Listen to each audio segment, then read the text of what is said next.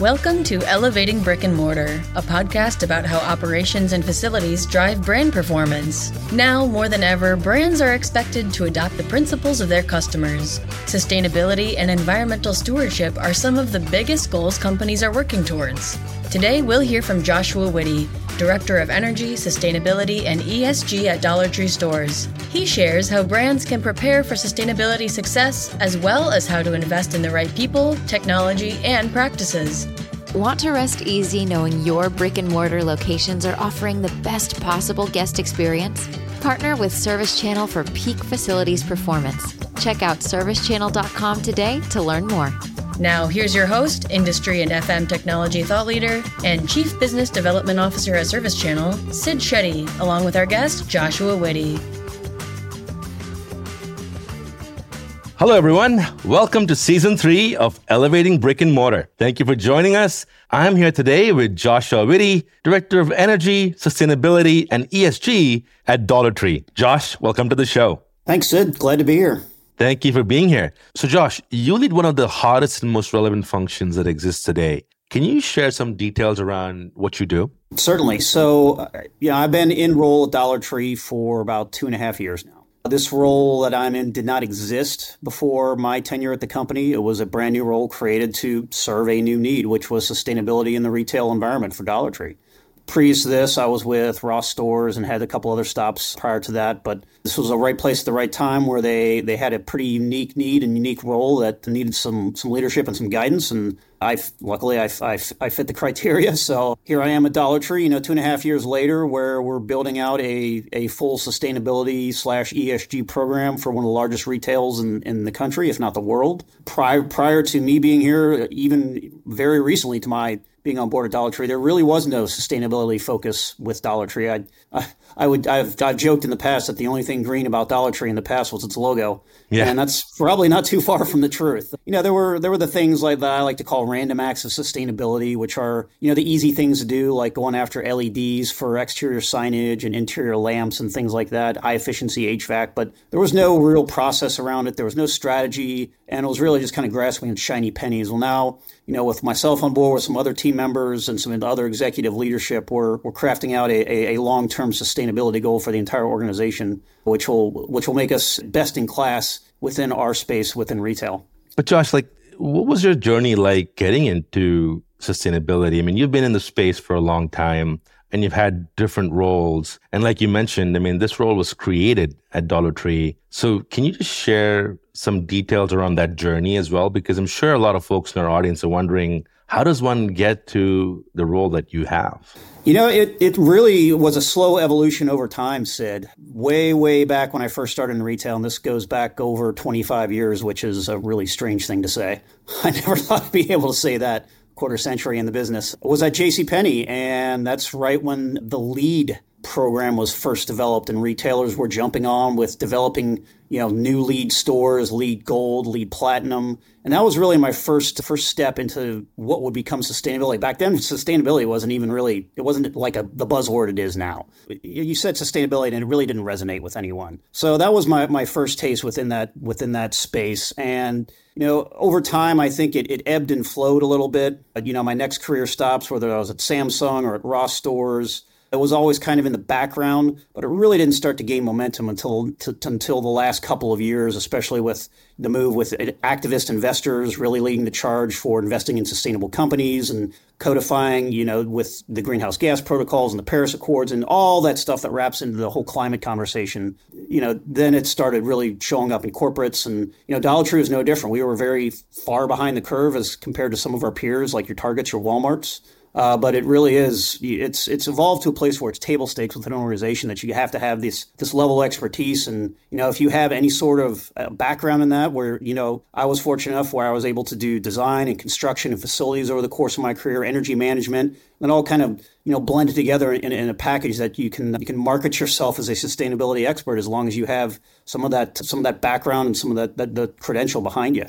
Dollar Tree is a really popular retailer with over 16,000 locations um, around the U.S., right? Uh, so that's correct. Share... Sixteen thousand five hundred and forty-ish as of last Tuesday.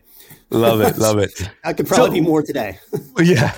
Uh, so, so, what are the brands that are covered under the you know umbrella brand of Dollar Tree, and why do you think you know these, this uh, brand is so popular? Well, we have three different brands. So we have the legacy Dollar Tree, which is as we were founded as Dollar Tree almost just over seventy years ago. In 2016, we purchased Family Dollar outright. So that we went from 4,000, 4 or 5,000 stores overnight to double the size of the fleet with the purchase of Family Dollar. So that really extended our brand influence and our, our presence in the marketplace. And then not too long after that, we, we, we purchased a small retailer up in Canada and rebranded it Dollar Tree Canada. And really, you know, we're in that value retail space where if you walk into one of our stores, especially on the Dollar Tree side, we're every well, it's dollar twenty five now, so you can call us a, a buck twenty five tree or five quarter tree or whatever. I've, I've heard a couple other ones too. It, it really is amazing at what our, our merchants and our buying team can get for that for that amount. I mean, it, it just boggles my mind when I see all the the, the, the wide assortment and you know we it, it's we liken it to the kind of the thrill of a treasure hunt in a way in that we don't we don't hold stock in our stock rooms. We are constantly turning merchandise. So it's really you know, it's, it's a matter of discovery almost when you walk into a Dollar Tree store. It's like, what do we have stocked out today? What's what's in stock and what's going away quickly? And the, and the customer really likes that. And you know, we, we hit a lot of really strong niches as well with with seasonal decor and seasonal right. merchandise, arts and crafts, party supplies, and even even food. Our you know our most popular SKU is actually chicken nuggets if you believe oh, that. Oh, interesting. All right. Yeah, always. It's been our most popular SKU for for years now. And you know, Family Dollar is a bit of a different flavor. It has multiple price points. It's got a bit of a different de- demographic, and it really specializes in rural and urban areas, serving you know, servicing underserved communities and and, and communities that are you know not the just just real troubled communities. Sometimes where we go in as a retailer and, and offer you know price conscious goods and staples that that people need in those in those areas. So it's really a nice a nice mix of a, of a suburban slash urban rural type of retailing strategy that kind of checks all those boxes and, and really creates value for our customer. Right. I mean, so when you think about the kind of experience that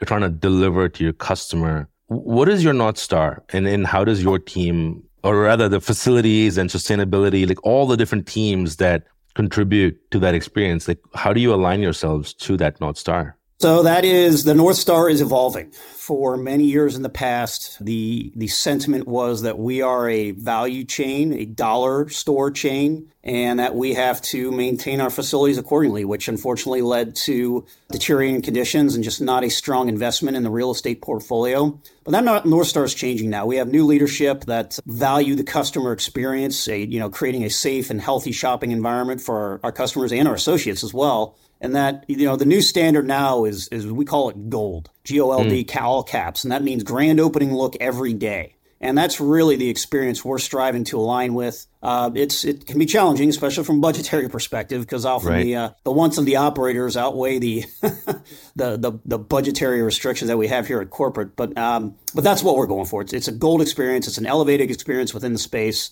and we're, we're really pushing that from a culture standpoint and from a from an internal management standpoint.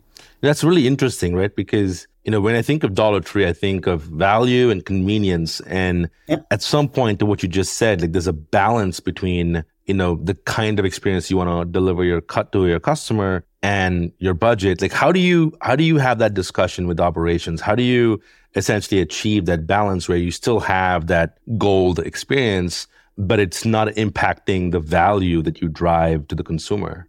You know, it's a very delicate balance, Sid. It's sometimes it's hard conversations with the operators. It's about making prioritizing and making choices. But we all, but you know, on the other hand, we're also taking a market by market approach where we look at historically underserved and underdeveloped markets and invest in those stores and then right. monitor we look at the sales lift pre and post refreshes as we call them and you know there there is an impact it, it, it just continues to build the case that proper investment in facilities does see you know a sales impact. And you know in the past it's been tough to tell that story but when you can you know demonstrate this with concrete data and tell that story it really that, that carries an impact and allows you to to build upon that value and and you know keep moving forward with with that approach. Yeah i mean that's spot on.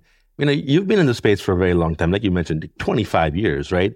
Almost um, 30 now which is even weirder to say That's amazing. That's years, amazing. Man. Yeah. So, so putting Dollar Tree aside for a second, right? I mean, you've been in the facilities world as well. What are your thoughts on how brick and mortar stores, you know, can leverage their, phys- their physical presence to create unique and mem- memorable experiences that online shopping just just cannot replicate? Like, do you think we do that well? I think we're getting better at it. You know, there was there was that paradigm within the industry that uh, you know online and Amazon was going to replace replace brick and mortar, and they've been you know people have been ringing that alarm bell for years. But I think the inverse is, has proven true, especially post pandemic, where people enjoy going into a store. People enjoy the, the shopping experience, right. and the better you can make that for your customers and your associates. You know, top top of mind is always safety and health, and you have to have a safe a safe space and a healthy space, but you know, making that that type of investment only makes it more aesthetically pleasing and makes it a better environment to shop in. And you know, when you hit, when you when you check all those boxes, you have a, a happy customer. It's going to want to stay in your store longer. It's going to increase your cart sizes, and it's going to uh, show up as more dollar signs at the register at the end of the day. Yeah, and you know, part of a, uh, what a consumer expects from you know retailers is consistency, right? Um, no matter where you are in the country, whether you're in Boise, Idaho, or in Dallas, Texas, if you walk into a particular brand's location, you expect the consistent experience, whatever that might be. How do you ensure that consistency across 16,000 locations? Like what, a, what does Dollar Tree do well? I'll say it's still a work in progress, to be quite honest. For, for many years, we did not have unified brand standards. Uh, and it was very apparent, especially after the acquisition of Family Dollar. You know that that company had been so underinvested for so long. There were a lot of very very deteriorated and tired buildings out there that just really needed a lot of TLC in order to bring it up to any sort of reasonable standard. And for a while, the standard the standard was you know as little investment as we can make just to make sure that we keep the doors open and keep the place you know somewhat somewhat pleasing environment. That was really it. It was just the bare minimum. Now with our new standard, the gold standard, that's changing. You know, it's it's more focused on aesthetics. It's it's focused on things that we didn't focus before. You know, the appearance of, of the merchandise in the aisles. The how do the fixtures look? What does the floor look like? What's the rest of the environment? Is it properly lit? You know, is it con- consistently cool? We, you know, is it rodent free? You know, the, these are the things that we that were tolerated in the past as just the cost of doing business. Well, now we're not willing to to not pay that cost to make sure that we do have a a top notch experience for our customers and associates. We're, we're moving towards a, a better place from a, from a store environment perspective for sure. Do you think COVID had an impact on that? You know, just in general, like across the Absolutely. industry? Because, I mean, because because post COVID, consumer expectations, you know, are at an absolute high, and I think associates expect and have high expectations of the brands they serve too, right? I, I would say that's spot on, Sid, and I would I would say we we've heard it even more from our associates than from our customers. And I think at on the macro scale, you know, the pandemic definitely changed a person's perspective on what is safe, what is healthy, what is a pleasing store environment. That expectation has been raised, and I, those conversations have happened, and those actions are being taken across the entire retail industry. But we, in particular, at Dollar Tree, we really heard, started hearing from our associates. Where mm. you know, I referenced that culture of tolerance that was in the past. That is gone. There is zero tolerance for any sort of heating, heating or cooling issue, any sort of rodent issue, and anything that can jeopardize the experience within the box. It is top of mind from the hourly associate ringing up the register all the way up to the office of the CEO. It is there's there's just no more tolerance for that to to to skimp on the experience and you know do something that that could compromise uh, safety, health, or well being of anyone in, in one of our boxes. And the brands that want longevity are going to have to they listen adapt to that. and they, react. They, they, exactly. You adapt or die. And uh, right. we did not adapt for a very long time, and, and we're only now getting on the right side of that curve, That's which is great. exciting. Yeah. That's great. So yeah. let, us dive into sustainability. I mean, Dollar Tree released its sustainability report recently, and would love to share with our audience about what your sustainability goals are and then you know would love to kind of talk a little bit more about what does the industry need to do to get to where we want to be?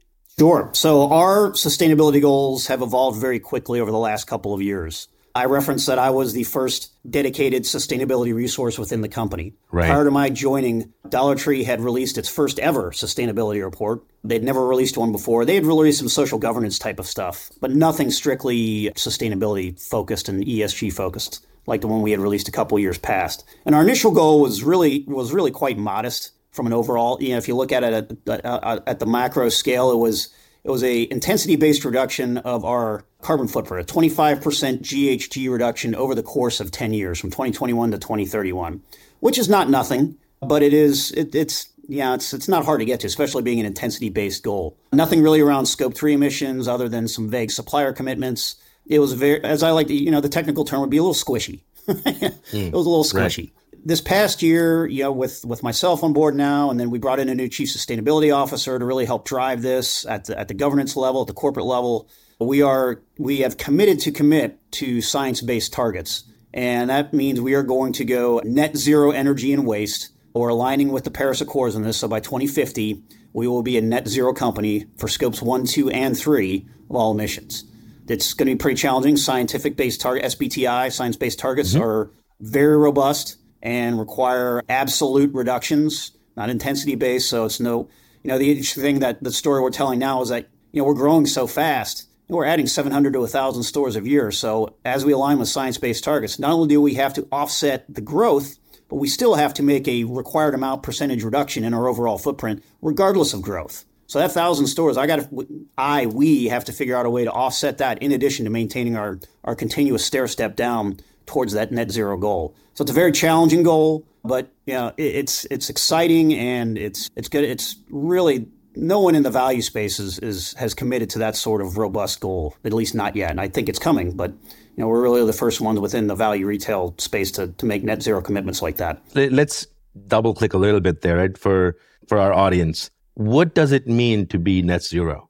So net zero is the, the key phrase there is net. So it's not an absolute zero goal, which means we have absolutely zero carbon footprint across the enterprise. And net zero means that your carbon emissions are offset to zero. So it's as you approach 100%, it becomes increasingly difficult to bridge that final mile, that final gap. So within yeah. a net zero framework, you can reduce your footprint by say 90 to 95% and still be considered net zero. And that's across all emissions factors. So whatever we're building, all of our products, all those emissions are either offset through other types of efficiency measures, through renewables, through the purchase of carbon offsets, renewable energy credits, all those things combined to give a, a net zero carbon footprint growth over time. And and as it relates to, you know, GHG or, or greenhouse gas emissions, can you explain what scope one, scope two, and scope three is? Certainly, probably should have started with that. So, scope one, two, and three are your different emissions types or factors that go into calculating your carbon footprint.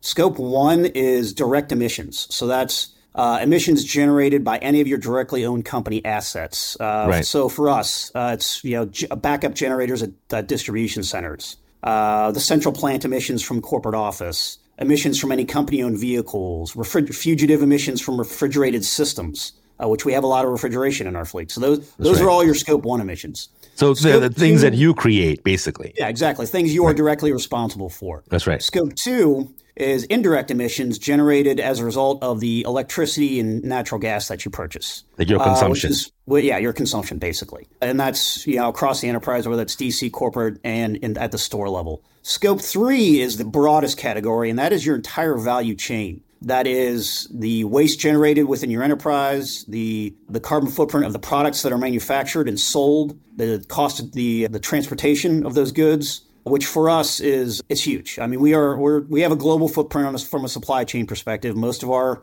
merchandise is manufactured in China, comes across the ocean on in in containers, comes into the ports, and then is transported, you know, to our distribution center network and then across the country. So it's a very very heavy footprint. It is almost 90% of our entire carbon footprint is scope three. And it is also the most difficult to really wrap your arms around and, and come right. with a plan. Not a lot of, there aren't a lot, whole lot of companies that really have scope three figured out. There are 15 different categories of scope three emissions. So it's, it is a, a tough nut to crack, so to speak. And that's, that's an evolving process as well, trying to figure out exactly how do we address that footprint. It's going to be very challenging.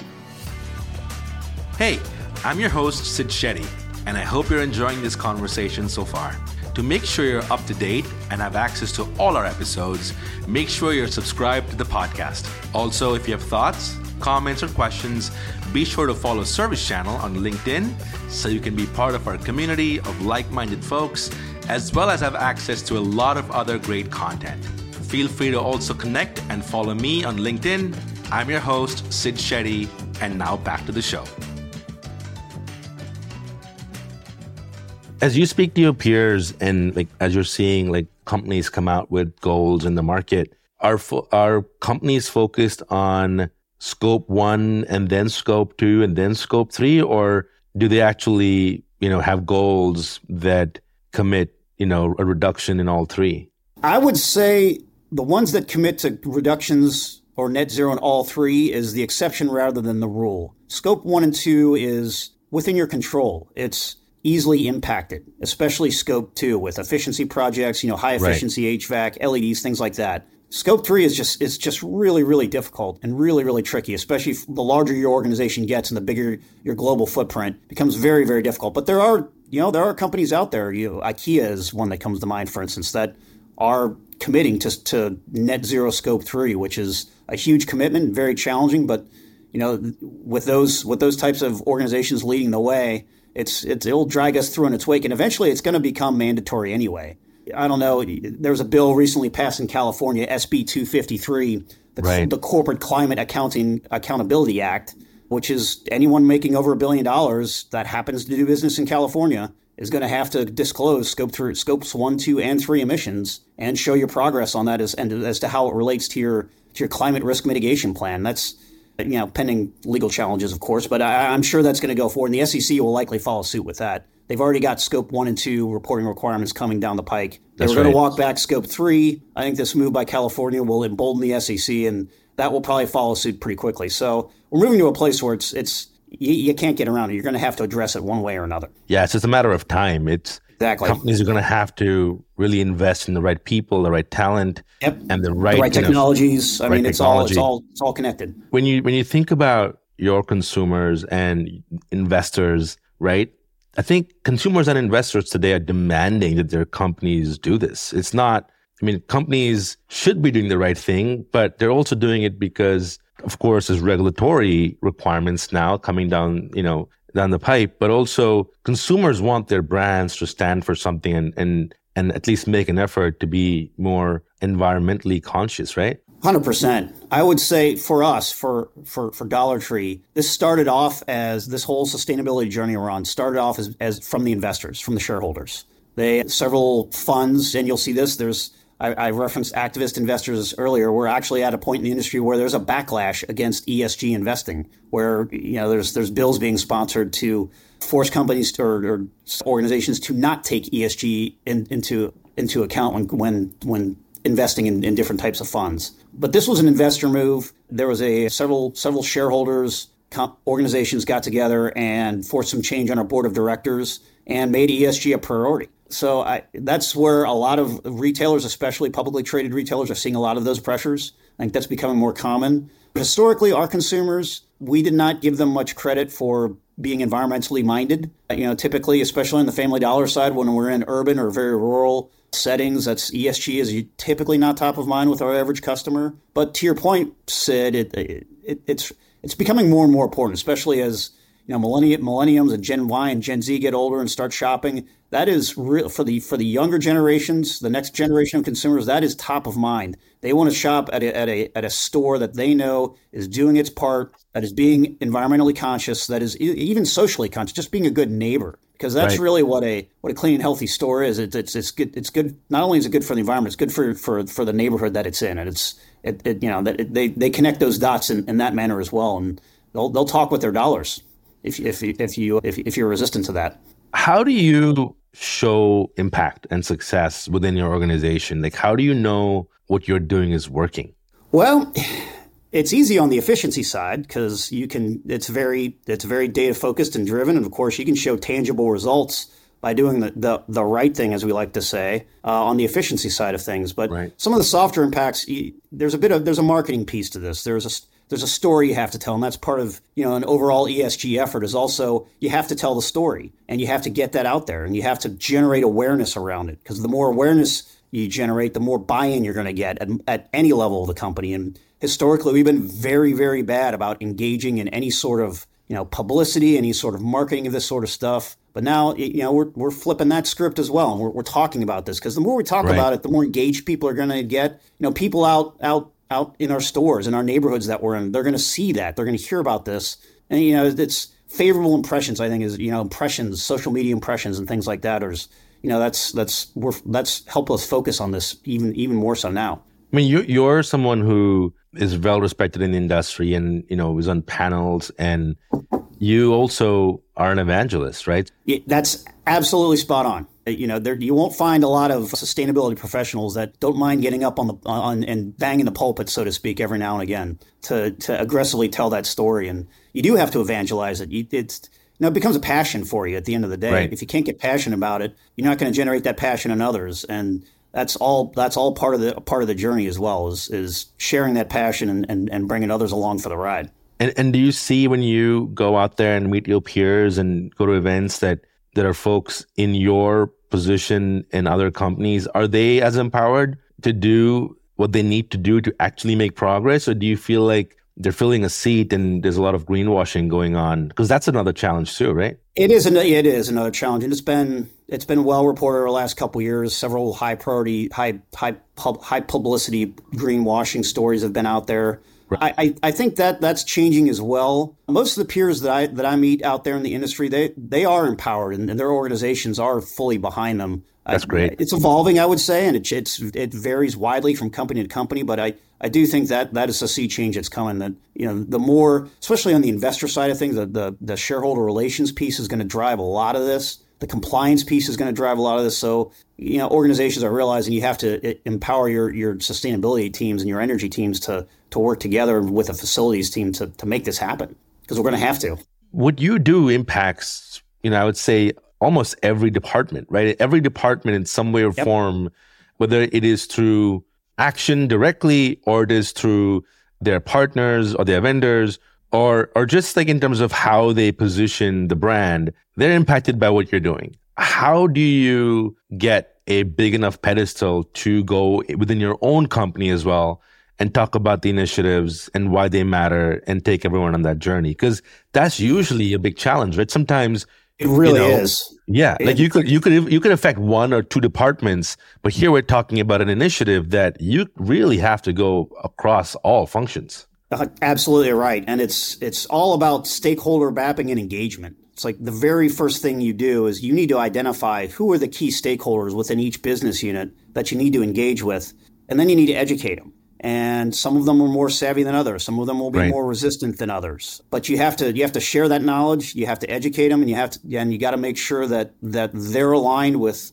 with your goals and, and and you know what the company goals are. And it, it's you you're right. It is almost every single major business unit. You got finance you got risk you got communications you got shareholder relations facilities construction design. I mean, it all as in the sustainability multiverse that that touches everything. It really does. And you need to make sure that you have that firmly mapped out and that that that you are engaged in lockstep with all those groups or else you're just going to start hitting roadblocks and it's going to generate frustration. And trust me i've been there too what what lessons would you share with others who are starting on the journey that you'd say you know there are certain pitfalls to avoid now that you've kind of done this for a while you know, in addition to state to stakeholder engagement and knowing who those key people are, I, you know, find out, do a materiality assessment. You know, find out what's important to the associates at large. We had never done that at Dollar Tree, and and you know, once you engage the broader the broader culture of the organization and find out what's important to to these folks, you can incorporate that into your strategy and your story, and it it just makes building buy generating buy-in for what you're doing that much easier. But you have to engage you really do have to engage your stakeholders, engage your associates, and start start telling that story. For folks who are contemplating getting into a role that involves sustainability or ESG as a whole, would you say words of encouragement and to go for it? What would you think is the you know the longevity of this role as you look into the future? It's an interesting question, Sid. If you would have asked me 10 years ago, I would have said, nah, this is just a fad. It's not going anywhere. I'm completely on the opposite side of the coin from that. And, you know, not not entirely from selfish reasons, but I just I just see this as such a, a cornerstone of, of of how a business is going to have to operate. That's there's, right. There's a regulatory component. There's just being a good corporate citizen component, and you know, you blend those together. We call it the three P's in sustainability: people, planet, profit. And if you can, you blend all three of those together, and it, it, it again, it becomes table stakes for any organization that wants to wants to be serious and, and continue moving forward. Love it. Couldn't agree more. So, so Josh, let's let's talk about the future a little bit, right? When mm-hmm. you look at where we are today, you know, the world of retail is changing. I mean, now, and we just spoke about, you know, the standards that are expected from brands. I think the same thing holds true for the kind of experiences that consumers expect, right? They consumers want you to stand for something. They want you to do the right thing, but they also want to have a great experience. Like there's a reason why they would get up from their couch and walk into your location. And then when they're walking into the location, there's choices, there's optionality, there's there's five other brands competing for their mind space on in that very shopping mall or in that very, you know, parking lot. So what do you see as the future, you know, as it relates to the physical experience that that brands are able to offer consumers and is there anything that you're that you're seeing out there that excites you and and you think will stick? Well, the experience is going to continue to be key. I mean, there, there's no getting away from that. And the better brand experience you can put together for the customer, uh, the more you're going to bring in the doors. I, I, I think the technology is going to drive a lot of this. Is going to drive the experience.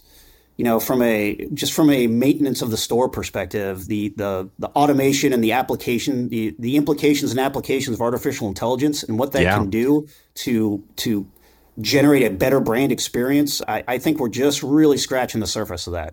And and that's going to be key. And not only it experience, you know, the the customer experience, but the associate experience and you know the overall aesthetics of the store. I think technology, you layer in the AI and, and what that can do, from predictive analytics to to you know managing IAQ to to you know just even on, on the digital side of things. It's it's we're, we're just we're just starting to evolve that. Right, we're just scratching that, the surface. exactly. I mean, there's this massive convergence of the physical and the digital, right? I mean, I think there's a term that you coined for it. It's called phygital, right? Know, there we go. Yeah. Yeah. Yeah. I mean, essentially, like consumers today are already interacting, you know, with the digital in your locations, right? They're on their phone. They're doing something. They're 100%. I when I when I'm in the store, I'm looking up, you know, competitive pricing or I'm looking at, you know, competitive products. And and so if you make it easier for the consumer to get educated on whatever they're looking to buy in the store, I think you elevate that experience. And now there's a whole new kind of dimension to, to buying, right? That a consumer will ex- experience and th- that'll keep yeah. them coming back. Yeah, absolutely. And you know, it's, it's interesting with, with Dollar Tree Family Dollar the digital piece of the experience was not something we paid attention to for many, many years. And we are now starting to do so. We've completely revamped the Family Dollar website, for instance, to make it more interactive, to yeah. to give you a reason to merge that digital with the physical once you're inside the store. So uh, again, it's we're just we're really just just beginning to explore this, and it'll be be fascinating to see how this evolves. And yeah, you know, it's interesting because we're seeing a lot of folks talk about the technologies that are in our locations today or that are making their way into our locations today. And there's this concern about people losing their jobs. But, you know, I, I wonder, like, it's not like there's competition. Like, if you think about it, right? We're not actually saying that there's a, there's a replacement for the human factor. Like, you know, technology and robotics and AI will allow for the jobs that today can be automated to be automated, but that same human being should be used in a way that will help improve the customer experience. So the job's not going away. It's just changing because just ultimately evolving. it's just evolving. People yeah. still want the human experience. Like when I walk into a store, I'm walking in there and I'd like to be welcomed by someone with a smile. Like I still want that human being.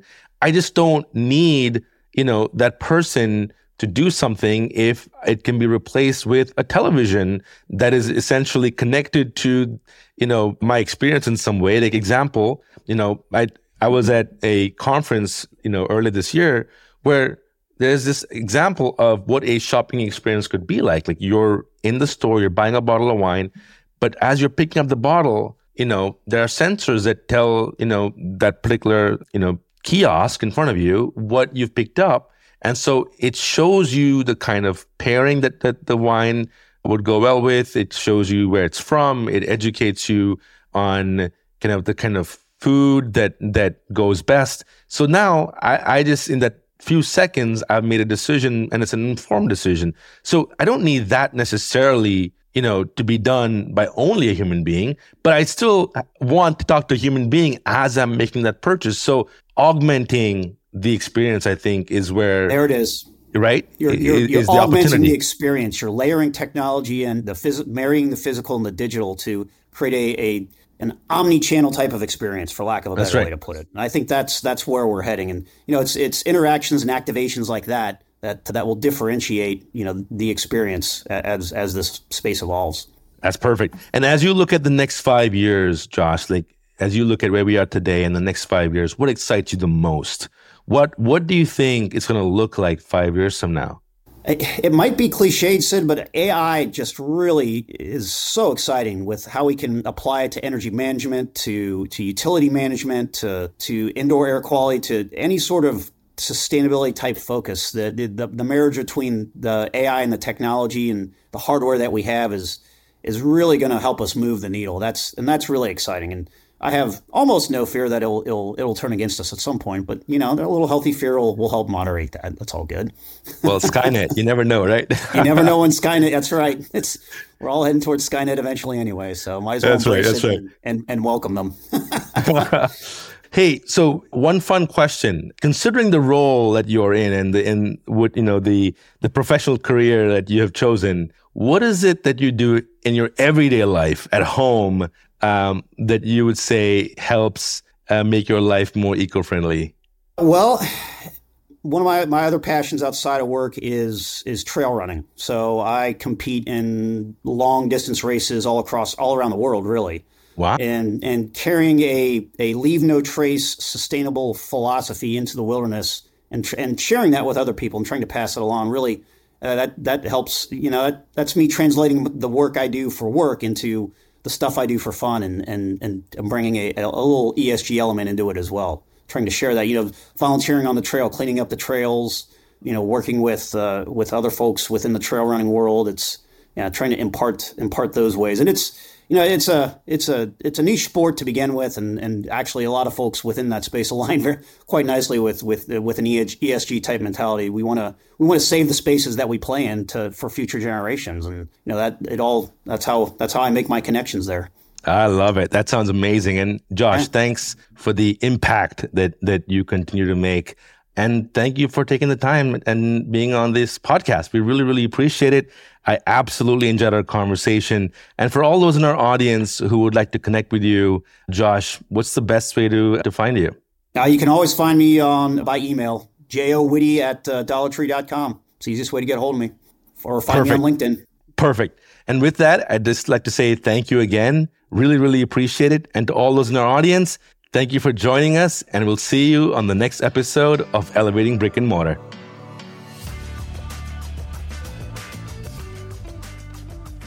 Well, that was Joshua Witte, Director of Energy, Sustainability, and ESG at Dollar Tree.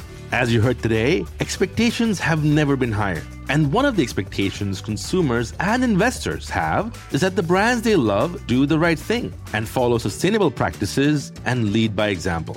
Josh also shared some interesting developments on the regulatory front that will require brands to report on their sustainability initiatives. This is no longer going to be an option. And so, the more brands can prepare and invest in the right people, technology, and practices, the better positioned they will be. This is a big nut to crack, but we all have to get started. And so, as Josh mentioned, if you're just getting started, don't get bogged down by the minutiae and start with the big picture. Make a plan, start setting targets, know your stakeholders, know what matters to people, and finally, be an evangelist. Make an impact. With that, I'm your host, Sid Shetty, and I'll see you on the next episode of Elevating Brick and Mortar. Service Channel brings you peace of mind through peak facilities performance. Rest easy knowing your locations are offering the best possible guest experience, living up to brand standards, and operating with minimal downtime. Service Channel partners with more than 500 leading brands globally to provide visibility across operations, the flexibility to grow and adapt to consumer expectations, and accelerated performance from their asset fleet and service providers. Get to know us at servicechannel.com.